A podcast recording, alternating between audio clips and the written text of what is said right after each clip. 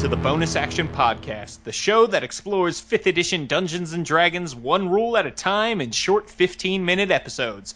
I'm your host, James Introcaso, and I'm here with my favorite RPG muser, all around great guy, really good at science, person, and host of the Play on Target podcast, Sam Dillon.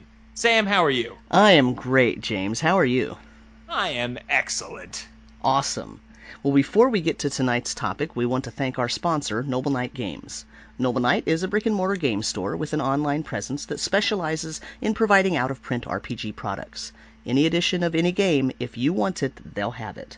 They also have tons of other tabletop gaming supplies, and they buy old products that you aren't using anymore.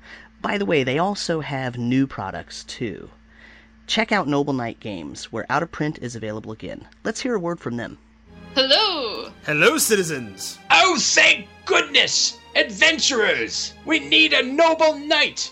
Perhaps you can slay the beast of retail and reap the promises of riches. Riches? Yes! Great prices, out of print games, the latest releases, and a magic box that converts all of your old loot into cash or new loot. But why? Fantastic! I'll do it! Yes, well, you see, the beast he kidnapped the mayor and can only be slain by the most noble of knights. Yes, yes, yes. I said I'll do it. Yes, the thing is, I was talking to her. What? Fear not, kind citizen. The noble knight will save the day, rescue the lord in distress, and liberate all that loot anyway only possible at Noble Knight. If you'd like to get your hands on Noble Knight's loot, head over to thetomeshow.com and click on the link in the show notes for this episode. And don't forget to tell them that the Tome Show sent you. Ha! I got to do something to help out. In this episode, we're discussing rules for using a wizard spellbook. This is part 4 in our spellcasting series. We'll reference stuff already covered in previous bonus actions, specifically episodes 7, 9, and 11. Go into the Tome Show archives and check those out if you need a refresher on how spellcasting and preparation works. In this episode, we cover the Wizard's Spellbook, and you can find the rules for that on pages 30 and 31 of the D&D Player's Basic Rules PDF and on page 114 of the Player's Handbook. This is all for the people who play the Wizards, but listen even if you're not playing a wizard because you might someday and it might be important. And because we love you. now, wizards keep all the spells that they can cast in a single large tome that they carry around with them. When a wizard prepares spells for the day, the spells must come from this personal spellbook. So even though the comprehensive wizard spell list in the player's handbook is pretty large, every individual wizard has a much smaller selection of spells that he or she may cast. Note that the spells contained in this book are only the ones a wizard has to prepare to cast. So that means there are no cantrips included. So, how the heck do spells actually get into that book? Well, at first level, wizards automatically begin with six first level spells in their spell books. Then, each time a wizard gains a wizard level, they can add two wizard spells for free into their spell books. Each of the spells they add must be of a spell level the wizard has spell slots for. That's not the only way to add spells to the spellbook. During an adventure, you might defeat an enemy caster, discover a dusty tome in a forgotten library, or just simply stumble upon some scrolls in a dragon's hoard. It's that easy. any wizard any wizard can copy these spells into his or her spellbook, but it isn't automatic like when you level up. So when you find a wizard spell of first level or higher during an adventure, you can add it to your spellbook if it is of a level you can prepare spells for. And if you have the spare time in game to decipher and copy the spell.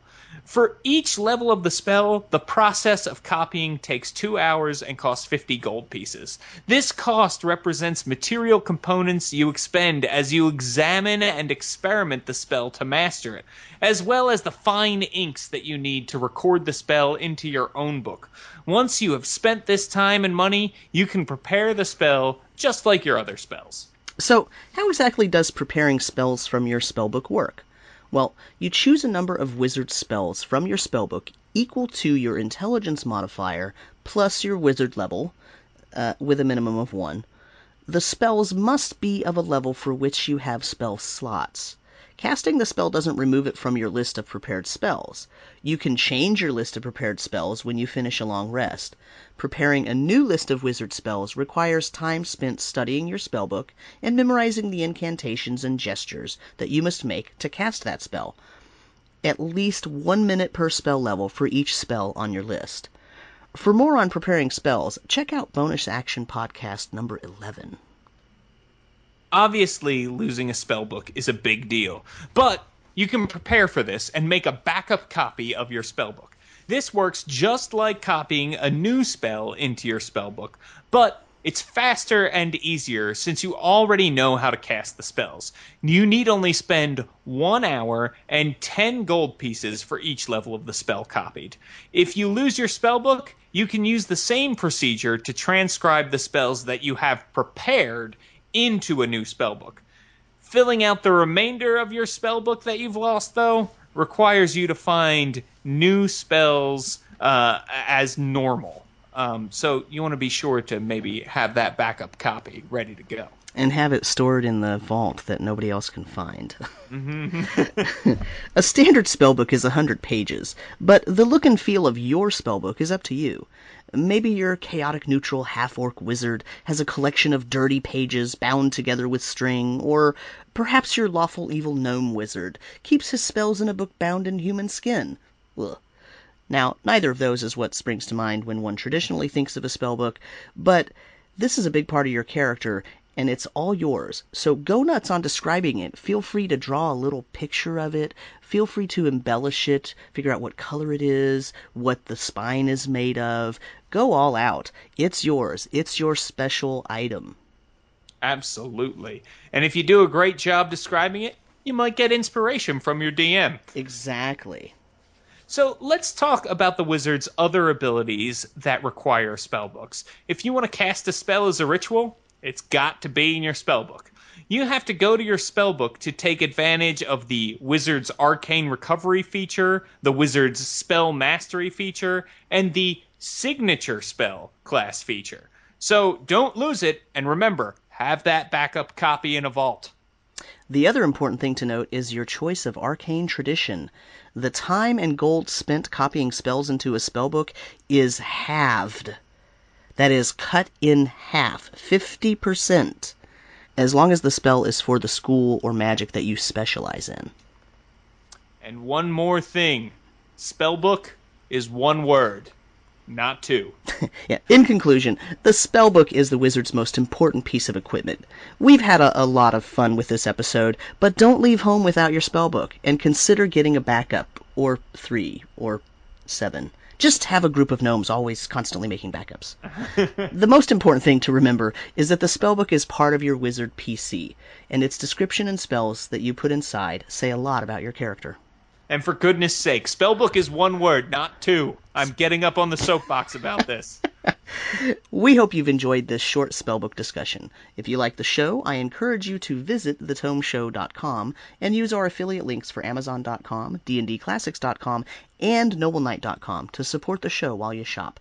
It doesn't cost you anything extra, but it does throw a few copper pieces into the Tome Show's belt pouch, allowing us to stay on the air. And we'd like to send a special shout out to Tome Show listener B. Lin. Thanks for listening and giving us encouragement on Twitter. We appreciate your support. If any other listeners out there have suggestions, corrections, or comments, feel free to leave us a comment at thetomeshow.com or email thetomeshow at gmail.com. You can also call the Tome Show's biz line at 919 biz tome. Please do it leave us some love. We may even play your voice on the show. Did you know that the re- the recent episode of Behind the DM Screen actually answered a, a listener's letter that they wrote us? Are you serious? I'm That's serious. awesome. So you know, James and I might do that for the bonus action podcast too. That's Just true. saying. Yeah, we want to know what you want to hear us teach you. That's so right. Hit us up. The music was composed by Eric Michaels. James, where can listeners find you? You can find me on Twitter at twitter.com slash James Introcaso, or you can follow my blog at worldbuilderblog.me. And you can follow me on Twitter at DM Samuel or follow me at rpgmusings.com. And on the Play on Target podcast. That's right. Great one.